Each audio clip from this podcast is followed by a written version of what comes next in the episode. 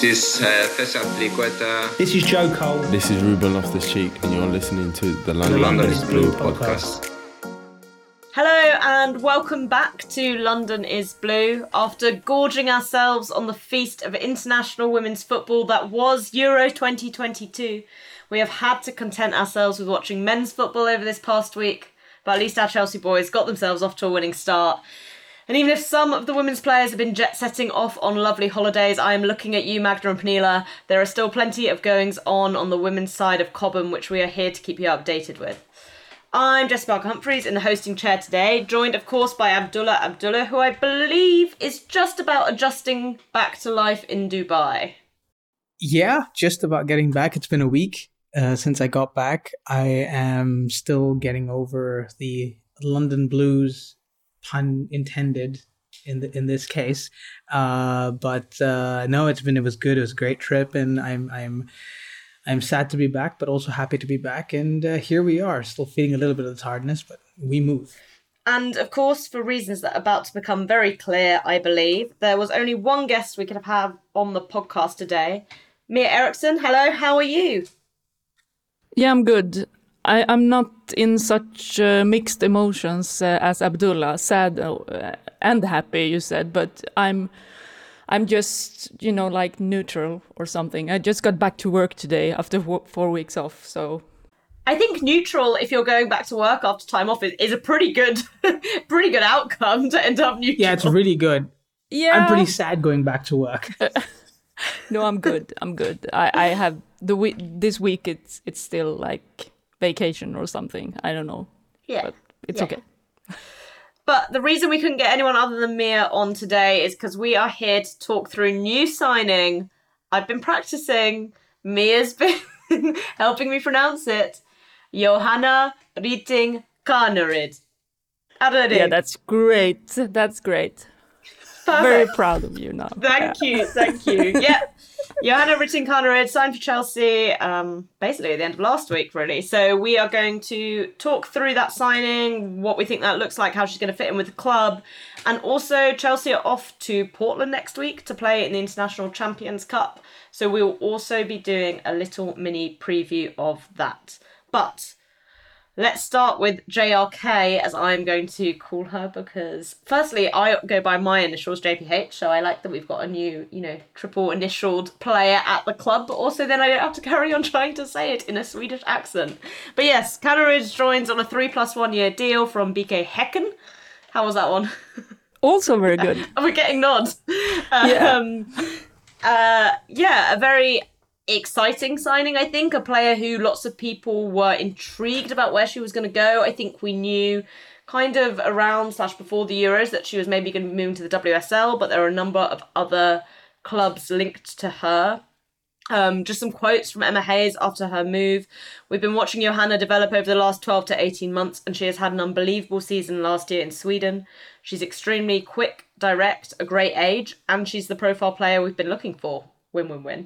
They were my quotes, not Emma's. Johanna will bring another dynamic to the team, and we are really looking forward to her career with us at Chelsea. Abdullah, what was your initial reaction to the signing? First, I was surprised. Then I thought about it a little bit longer, and I was like, you know what? I actually kind of like the signing more from a perspective of the fact that this is now Chelsea finally going in and getting a depth signing. I mean, she could very well start on that right wing, which is not the problem. But like the fact that there is now quality depth behind Fran, Sam and Pernilla and Guro, if you want to add her in there, that now Chelsea can almost safely rotate the front three or the front four, depending on what formation you're playing. And you have an equal, if not just a slightly less quality player in backup to the front three, I think that in itself is an exciting thing. So yeah, I'm happy to see the squad kind of beef up, and especially with the getting another crack at the Champions League. I think depth, as last season proved for a lot of the teams, is supremely important, and I think the signings that we're getting this season are proving that. Mia, what did you make of it? Yeah, I mean she is. The Damallsvenskan's absolute best player and most influential player this season.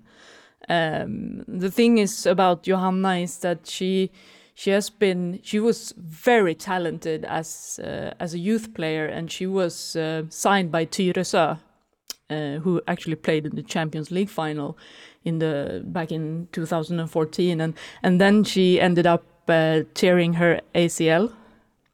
So she kind of had a couple of years that she had to struggle to get back, obviously. But then she played for Djurgårdens IF in Stockholm before joining FC Rosengård, where she played for Jonas Eidevall. But she left, and I think it's no like rocket science on why she didn't sign for Arsenal. But like Arsenal has been getting rid of Nikita Paris, so that would have kind of like be the perfect fit for a player like Johanna Rytting Kaneryd. So yeah, I actually hoped it wasn't Chelsea. Can explain that more if you want to hear. But then of course, I think we might get into that later. Yeah, exactly. But she's a good player, but she's nowhere near any player in profile that Chelsea has on the pitch today. So yeah, I'm excited, I'm surprised, I'm confused. That's. I think that difference in profile is kind of what's surprised and confused me as well. I kind of did like a jokey tweet saying that Emma Hayes said she won't go through the transfer window without signing a superfluous attacker.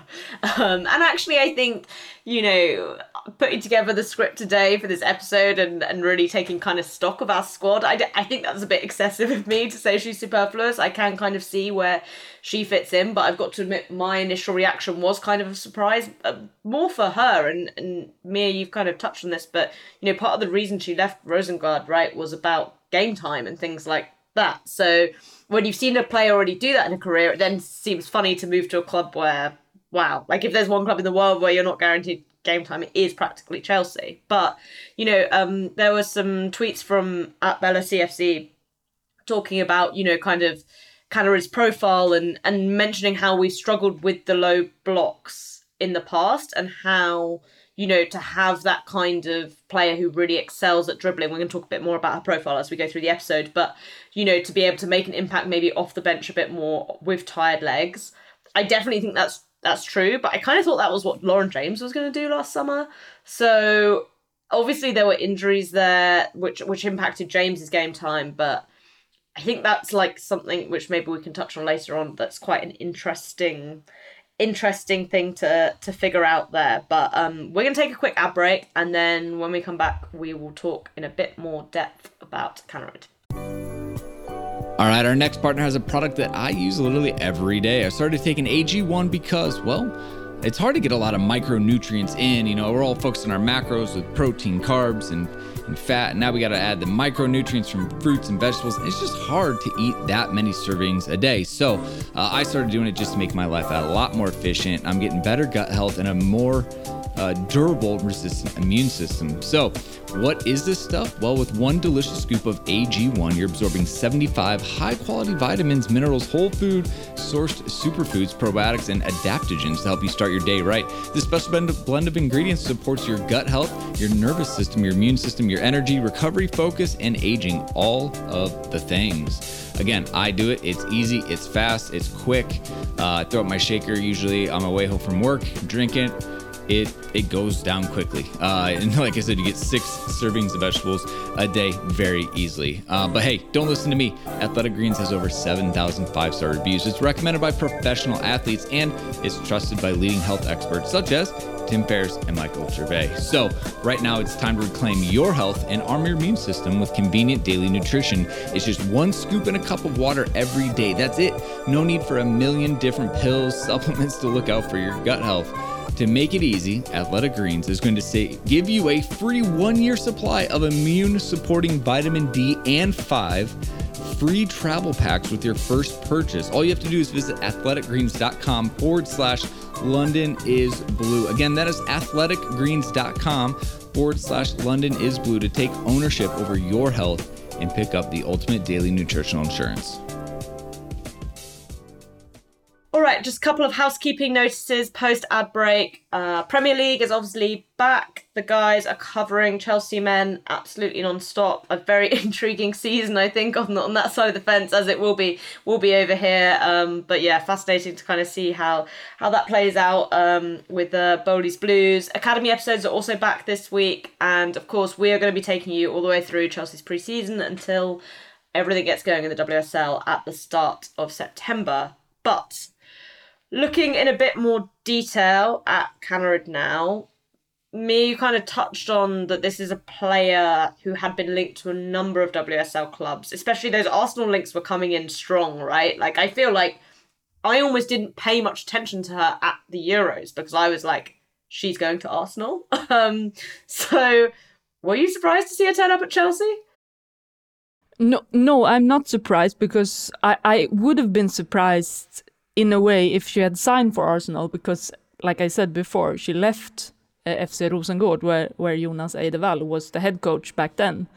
And it seems like the players that have been playing for him either really wants to go to Arsenal or they don't. Nothing in between. It's the same with the player linked with Chelsea and Arsenal right now, Jelena Sankovic, also in FC Rosengård. It's going to be very interesting to see where she ends up, if she goes anywhere. But I mean, Johanna Rytting Kaneryd is like, the fact is that last season she played with Stina Blackstenius, and then she was more of a winger for BK Häcken. She and Stina Blackstenius were very interesting to watch, and they were funny to watch. This season, Johanna Rytting Kaneryd is like, if you watch the average passing network for BK Häcken, she is the highest player on the pitch and very central. And then you can see that on her like heat maps and stuff, she's very free when she plays for BK Häcken. Obviously, they are losing their most important player as we speak. So, of course, she's an interesting player, and you mentioned it, the low blocks, but I don't feel like, for me, watching the players Chelsea have already, you can break down low blocks with the players they have. It's just about the playing style. So this leads me to my next question in my head. Is Emma Hayes finally gonna change the playing style from transitional football to more possession-based? I don't know. Because when you have Frank Kirby and Pernille Harder, you should be able to play and break down low blocks. So I can't see things straight at the moment, but maybe we will after the preseason tournament. Who knows? But she's a great player, but will she be the player Chelsea needs because she isn't the profile they have? Or is it going to be another Swede, do I dare to say it, that will sit on the bench for their club ahead of the next international tournament? I don't want to see that, but that's my fear. Yeah, I think that change between maybe a transitional and a possessional style of football will be really interesting. I've always had a bit of a question mark over whether Emma Hayes has the ability to change the style at the club like that. I don't mean that necessarily in a negative way. Like, managers have their styles, right, that they prefer, and I understand that. But I definitely think within the way women's football, especially at the Champions League level, has developed over the past couple of seasons, success there equates a lot of the time to that more possessional style of play, and maybe you're right, Mia, this is more evidence of that. But, you know, Abdullah Kanarid went into the Euros really quite hyped as someone who could have a big breakout moment at that tournament. I don't know if that entirely happened for her. Mia shakes her head. I'm being polite. But what did you kind of make of her within that Sweden team? You know, I kind of like you, when I was watching Sweden games and just generally Sweden overall, she wasn't one of the players that I was looking at going, all right, I need to focus on this player and totally be keeping an eye on her. But I think when she did play against Portugal, I think there was glimpses of her ability, you know, her ability to take on players, her ability to kind of cut inside or go on the outside. And I think that unpredictability was something that really stood out for me when it came to watching her. It's interesting, you know, when you guys bring up the fact of, you know, is this going to be maybe a time for, you know, Chelsea to switch from maybe a counterattacking style to more possession based. The thing is, you know, we talk about the Champions League being very much the winners have been very possession dominant sides, and obviously in the men's Champions League we've seen counterattacking sides go all the way and win it. It has happened in the past, and maybe, you know, there is an argument to make that maybe Canada has come in to kind of maybe emphasize that sort of counterattacking style, because if you look at the way that she does play and the glimpses that we have seen, the Euros and for Hakan, she's so unpredictable in the wide areas that I don't think there's any Chelsea player that is unpredictable, because she can go inside or come outside as comfortably and as naturally as anybody else. You don't know, the fullbacks are not going to know where she's going to go in, and that sort of link-up play and the counter and everything could be an option. But on the other side, like you said, it could also be that she fits that possession-based style. But yeah, I don't think we saw the best of her in the Euros. So, and I think there's a lot more to come from her. It'll just be interesting to see how she's paired up. You know, whether this means that now the right wing back Perisset, who played a little bit more of a withdrawn role for France at fullback, does she now get licensed to push forward? Because if Canada is going to come inside, someone's going to keep the width. Whereas, you know, for France, we saw Perisset kind of dropping back a little bit and go right, and normally the one pushing up. So I'm interested to see that dynamic of how she's used, whether she's used on the right, maybe as a 10 if it goes to a 4-2-3-1, or even maybe on the left sometimes. So I think that unpredictability almost is going to be a strength at Chelsea. When you bring on Canada, you can kind of deploy her across the three positions and be like, well, people are going to be, well, we don't know what we're going to get in terms of, you know, is she going to go on the left, right? How is she going to play? And there's a lot more possibilities to link up with other players in this, you know, with her. So I'm kind of excited for that. I definitely think, you know, we've kind of covered these signings, obviously, individually, because that's how they've been announced. But when you start looking at that full picture, like Abdullah's just touched on, like thinking about Perisset, it is definitely going to be interesting, I think leading into the season. But Abdullah's talked to us a little bit, Mia, about, you know, what JRK is going to bring. But, you know, you're the Damask Venskan expert here. You literally wrote an analysis piece about Canarid just a couple of weeks ago. What are Chelsea getting with a player like her?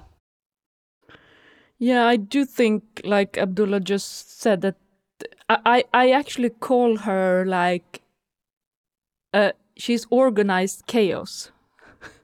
She's like, I mean, when she was subbed in the game that Sweden played ahead of the Euros against Brazil, her first touch ended up in a goal.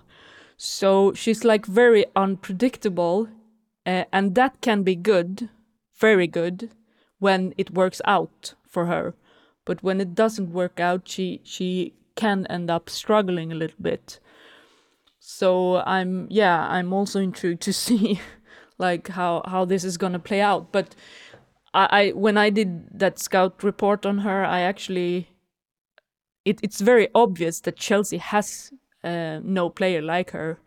I mean, we've seen these kind of players in Manchester City, like Chloe Kelly and Hayley Rasso. They are like very similar to her.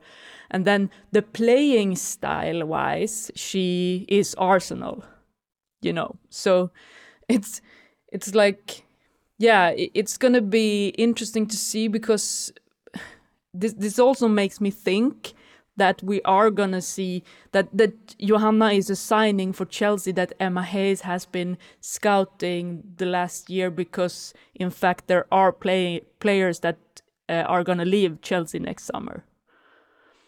So, and we also know two things about Emma Hayes. That's one, when she signs new players, if they aren't Sam Kerr or Pernilla Harder, you don't get the first time you play with Chelsea. But we also know about Emma Hayes that she tends to bench players that will leave next season.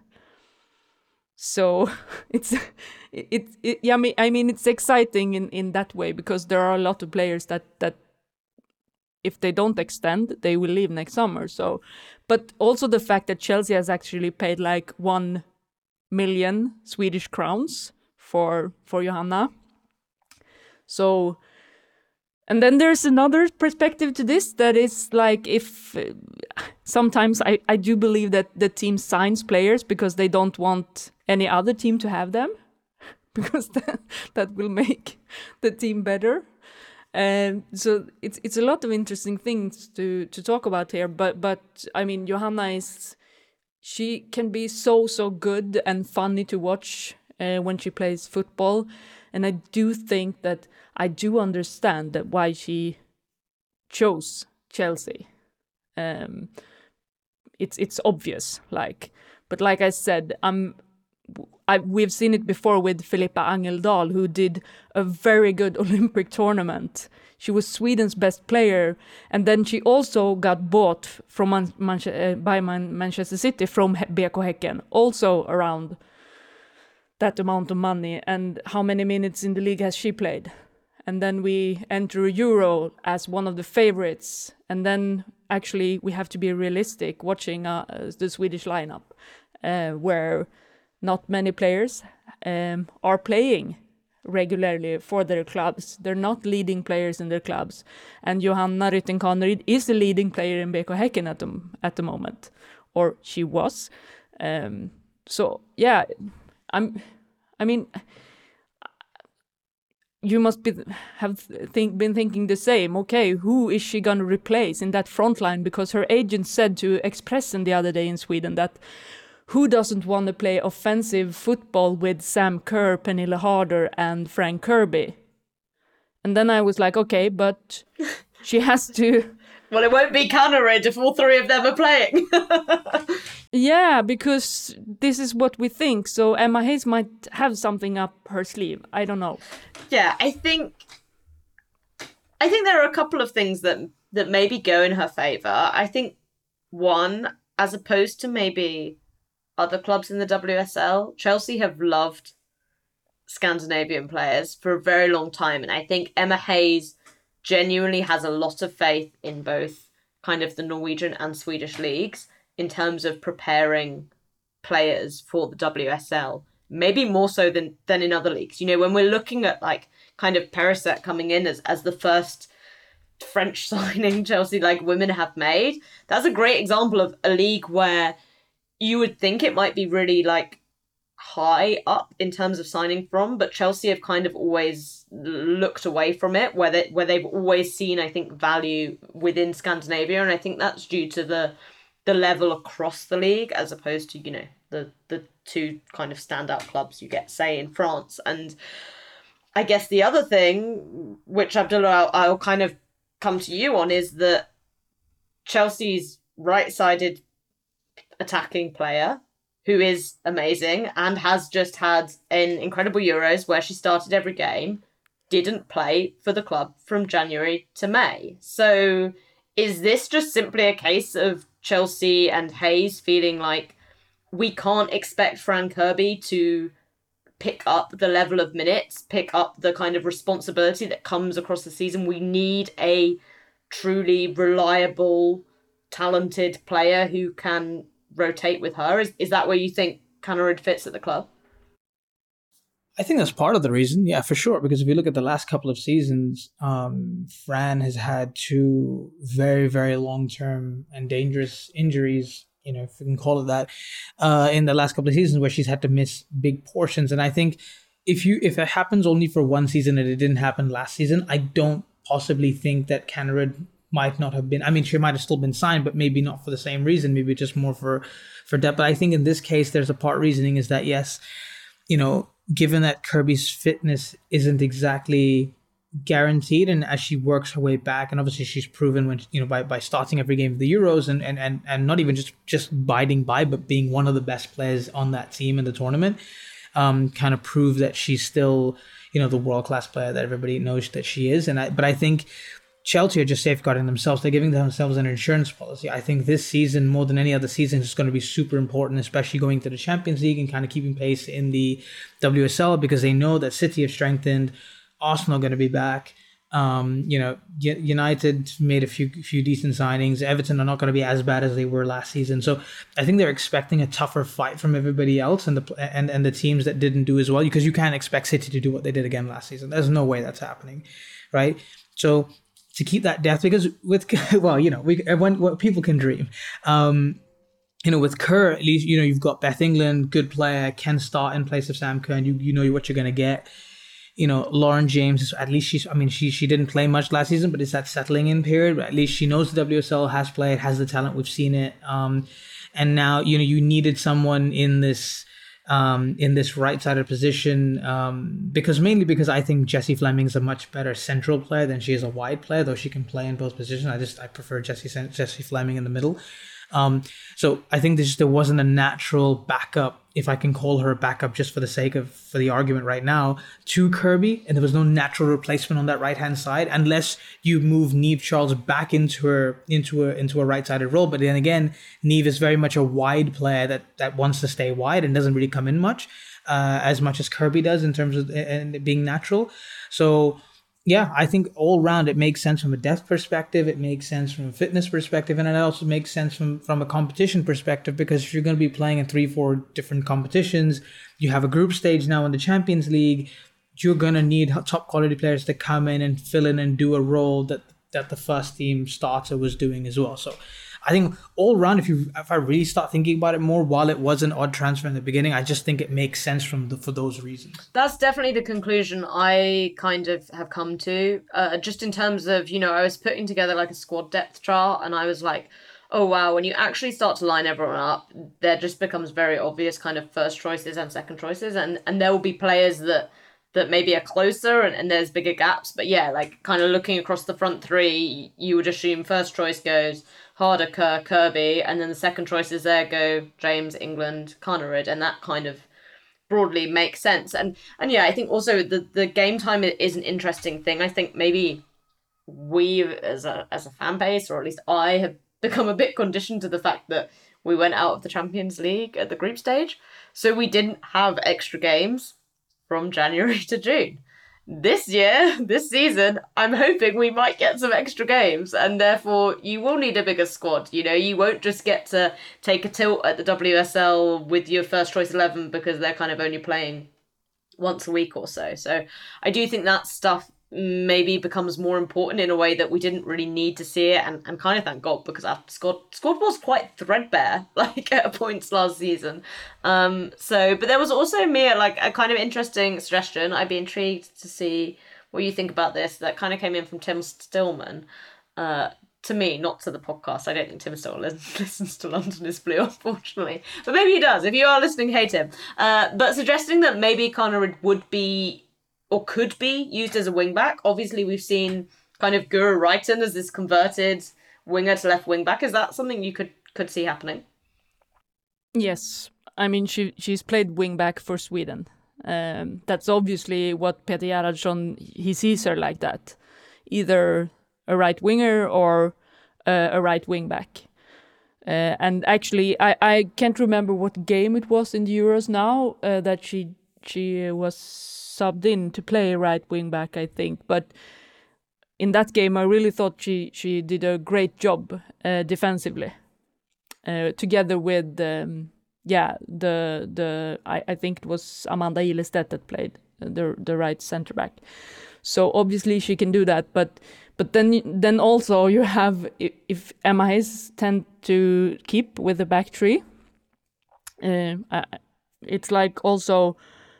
If you have Guro Reiten as a left hand side wing back, and then you have Johanna Rytten Kaneryd on the right, you have two very offensive players, and that makes me worried about the midfield we've been talking about before. So let's hope there's a gap to fill in the midfield with an actual signing as well,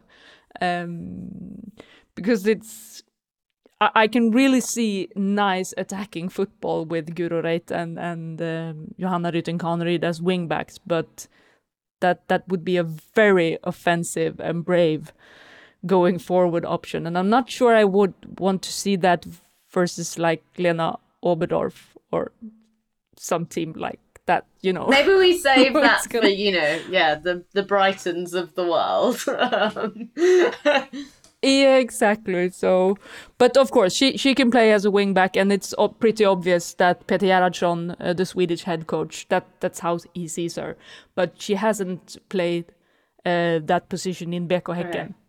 So I think that ties into also what we've seen with loads of these signings, right? Like everyone Hayes and Chelsea buys, at least this summer, but this has been true in the past as well, is they can do a lot. You know, they're looking to buy kind of profiles of player who can fit into different systems rather than just someone who's going to be like, I can only play specifically here. And I think that makes, you know, a lot of sense in terms of kind of flexibility and things like that, but makes it quite confusing when you're trying to figure out who will be starting when West Ham visits Stamford Bridge on the opening weekend. But Abdullah, Mia kind of touched on this earlier, Pernilla Harder, Frank Kirby, Sam Kerr, they're all in their late 20s. You know, I think Chelsea probably have, or at least in the WSL, kind of the oldest attacking front three. I'm not putting any of these in the retirement home just yet. They're all quality players still, but it's something you've got to bear in mind. Is this season for Connery just about kind of settling in with an eye on the future? You know, obviously she's got a 3+1 year deal, so she could be around for a while. Yeah, I mean, if we're even talking about them near the retirement home, then I should already be in there because I'm older than all three of them. You know, if we're talking about that's that. Why you don't play up front for Chelsea anymore, Abdullah. That's exactly the point. My prime days are past. It's all good. No, I agree. No, I think this is the pattern of Emma Hayes, that players that are not exactly, you know, at the top level, like Harder and Kirby, you know, you're not going to come into the first team and just play every game week in, week out, because, you know, there is that settling in period. And I think that comes from the character and where they've come from. And I think with Canarid, I think that's going to be there. I think, though, I do think that she will get some amount of minutes, because I do think she will be needed and required for rotation purposes at some point. But I don't think it's going to be a case of, I know Lauren James was partly injured as well when she came in, but I don't think it's going to be a case of like a Lauren James or a Guru Wrighton in that first season where she came in, hardly played, and then the next season she came in. I think Canarid is coming in with that 3+1. Yes, you're going to develop and break into the team, but at the same time, I think she's going to come in with a view of actually playing a certain number of games and a decent amount of games to get those minutes under her belt, unless, again, there's an injury. So for me, I think let her come in, learn from Kirby, learn from Harder, you know, learn from them, see how it is in training. And then just when she gets those minutes in, you know, those, because it's going to be 20, 25 minute cameos in the beginning. Once she gets those and starts impressing there and gets used to, if she can develop in those 20, 25 minutes and show she can settle in, I don't think it'll be long before, you know, we start seeing her start games and kind of go from there. Mia, I just want you to put your Swedish hat on rather than your Chelsea one for a second, because I think it's important to talk about, you know, this stuff and how players' kind of club careers interact with their international careers, because I think, you know, caring about a club also involves wanting to see players thrive in every environment they want to thrive in. But, you know, is it a concern? How are you feeling when you see players kind of making this move, but they don't have the guaranteed minutes, especially when Canarid really feels like she's been breaking into what's quite a stacked Sweden attack, right? Yeah, I mean, the thing is with the Swedish head coach Peter Gerhardsson, when you talk to him about this, he always says, he has said at least, that he rather see his players in Lyon just in training rather than playing in a low league team, even if they get game minutes, because his philosophy is that if you train with the best, you become better, even though you don't get regular game time, if that makes any sense. Because and I do think that up till now, that might have worked, but I do think that what we saw in the Swedish team this Euros, that it's not true anymore, because the level has gone up in the women's game as well. So it's not enough to just train with the best. You have to play also. And I, like I said before, I think Filippa Angeldal is the perfect example for this. And then you have players like, because she's one of the younger players in Sweden.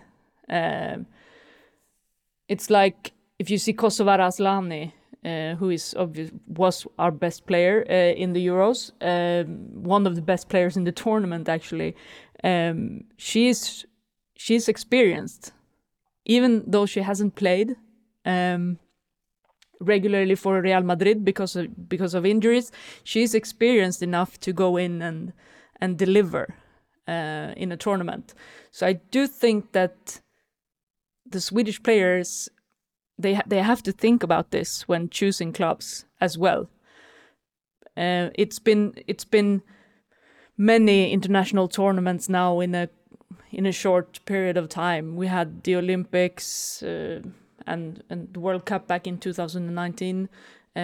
So I'm not sure I would be, as a Swedish fan, I would not be satisfied to see Johanna Rytting Kaneryd sit on the bench in Chelsea just playing Continental Cup group games. There is no Continental Cup group anymore because we play in the Champions League. That's something at least. Yeah. That's something at least. Yes. But you know what I mean? It's that level. I want them because Sweden is a good national team and Johanna Rytting Kaneryd is a great player. But there are many great players in a team like Chelsea, and the players are experienced. And if I do feel that you don't put a completely new player in a situation where things matters the most, if you have a front line of Frank Kirby, Sam Kerr, and Pernille Harder. So if I put it that way, that's my Swedish fear. Yeah, I think that's understandable, and you know, I guess it will be interesting as well looking at a player like Angeldal too, because you know she's a player I love to watch. I think she's so talented, and it has amazed me how little game time she's played at Man City. But also, you know, hopefully I think this season with the clear out there, she'll get more game time, and I guess that's something that's always going to be tricky for players, right? When they're making those transitions, sometimes you do lose. You do lose time if you can't quite find the right place to land. But look, our first potential opportunity to see Kaneryd should be, I believe, I'm not entirely sure what everyone's schedule's looking like, at the Women's ICC, the world's most annoying tournament because you can't Google it because the internet thinks it's a cricket tournament, understandably. Anyway, once you get through the massive cricket tournaments you could be Googling, Chelsea will be facing Lyon, or as it is officially known, the Abdullah Abdullah Derby, and then either Portland Thorns or Monterrey next week. So yeah, Monterrey, if anyone doesn't know, because I can't say I follow a lot of Mexican football, they are the first team from Mexico to compete in the Women's International Champions Cup, having qualified as the Torneo Grita Mexico Apertura 2021 champions.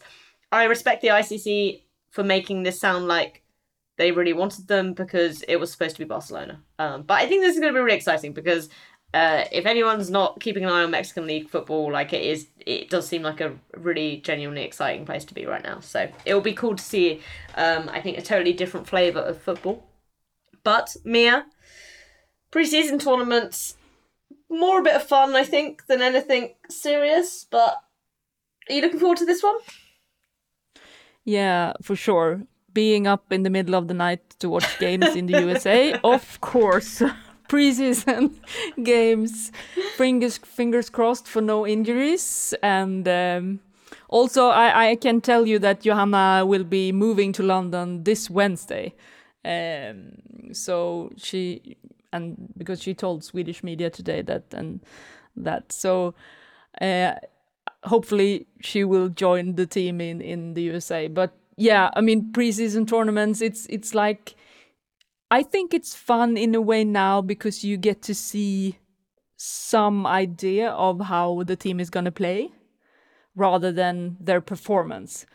I mean, I'm excited to see the formation. Will we see a back three? Will we see both a back three and a back four with these players we have? Because It's like, I mean, I did a really in-depth scout report on Magda, her role last season, and kind of realized that, yeah, when she was actually a very important player for the way Emma Hayes wanted to play. Because when she was away, you could see the switch to the back four, and all of a sudden Jonna played her role. And so it's, I mean, it's more those things I'm kind of interesting to see. How will Emma Hayes play ball this season, and what are we gonna see? Also, I don't want Chelsea to get smashed by Lyon, but yeah, I don't think that's gonna happen. Don't worry, I don't think that's gonna happen. Yeah, I was gonna say, I don't know. Lyon obviously holders of the Champions League, but my Twitter sources told me they lost 3-0 to Servette. So yes. Do Chelsea have a decent shot here? Are we going to be going in at least morally claiming we won the Champions League at the start of this season? Well, you know, it really does depend, because most of the squad isn't actually there. They played with a bunch of players that... a lot of youth players, and then the players that just didn't get picked for the international sides. I mean, Lindsay Horan came back like 2 days ago. Daniela van der Donk and Damaris came back to training today. So I think they will get a slightly stronger team once they get into the US, but I don't think everybody's going to come back. I think most of the French players haven't come back. Like Ada just came back. Obviously, she went out early with the Norwegian team. So I think we will get a half-strength Lyon side, but not a full strength. So I think in that sense, then yeah, I think Chelsea will have a decent shot, because I don't think any of the defenders are going to be there. Wendy Renard, Regin Bok, or Salma Basha, I don't think either of them are going to be there. So at the moment, the only real senior defender you're going to find is probably Janice Kamen and Pearl Moroni at left back, and the rest of it is just going to be like youth players here and there. So I think for Lyon, it's more about just getting a team together, getting the ones that are there, getting them a good preseason, against decent opposition, and getting the younger players that are probably going to play a little bit more game time. And then, but I think for Chelsea, I think it's a good chance to test at least whatever side that goes, to test themselves against, you know, Amadine Henry, Lindsay Horan, Ada Hegerberg, and see how they come up against even a preseason version of them. Yeah, I think this is a good opportunity for Chelsea. I have a couple of questions about going abroad. I think, you know, we saw kind of maybe Chelsea men struggle from having to go to America, but I think we also saw when Chelsea came into that game against Arsenal at the start of WSL season last year, they just weren't ready. I also think it sounds silly, but I think Lyon took a lot up from beating Barcelona in this version of the competition last year, that sometimes... it is good to play teams who, even though it is preseason, even though you know it's not the actual thing, it just reminds you that you can go toe-to-toe with them.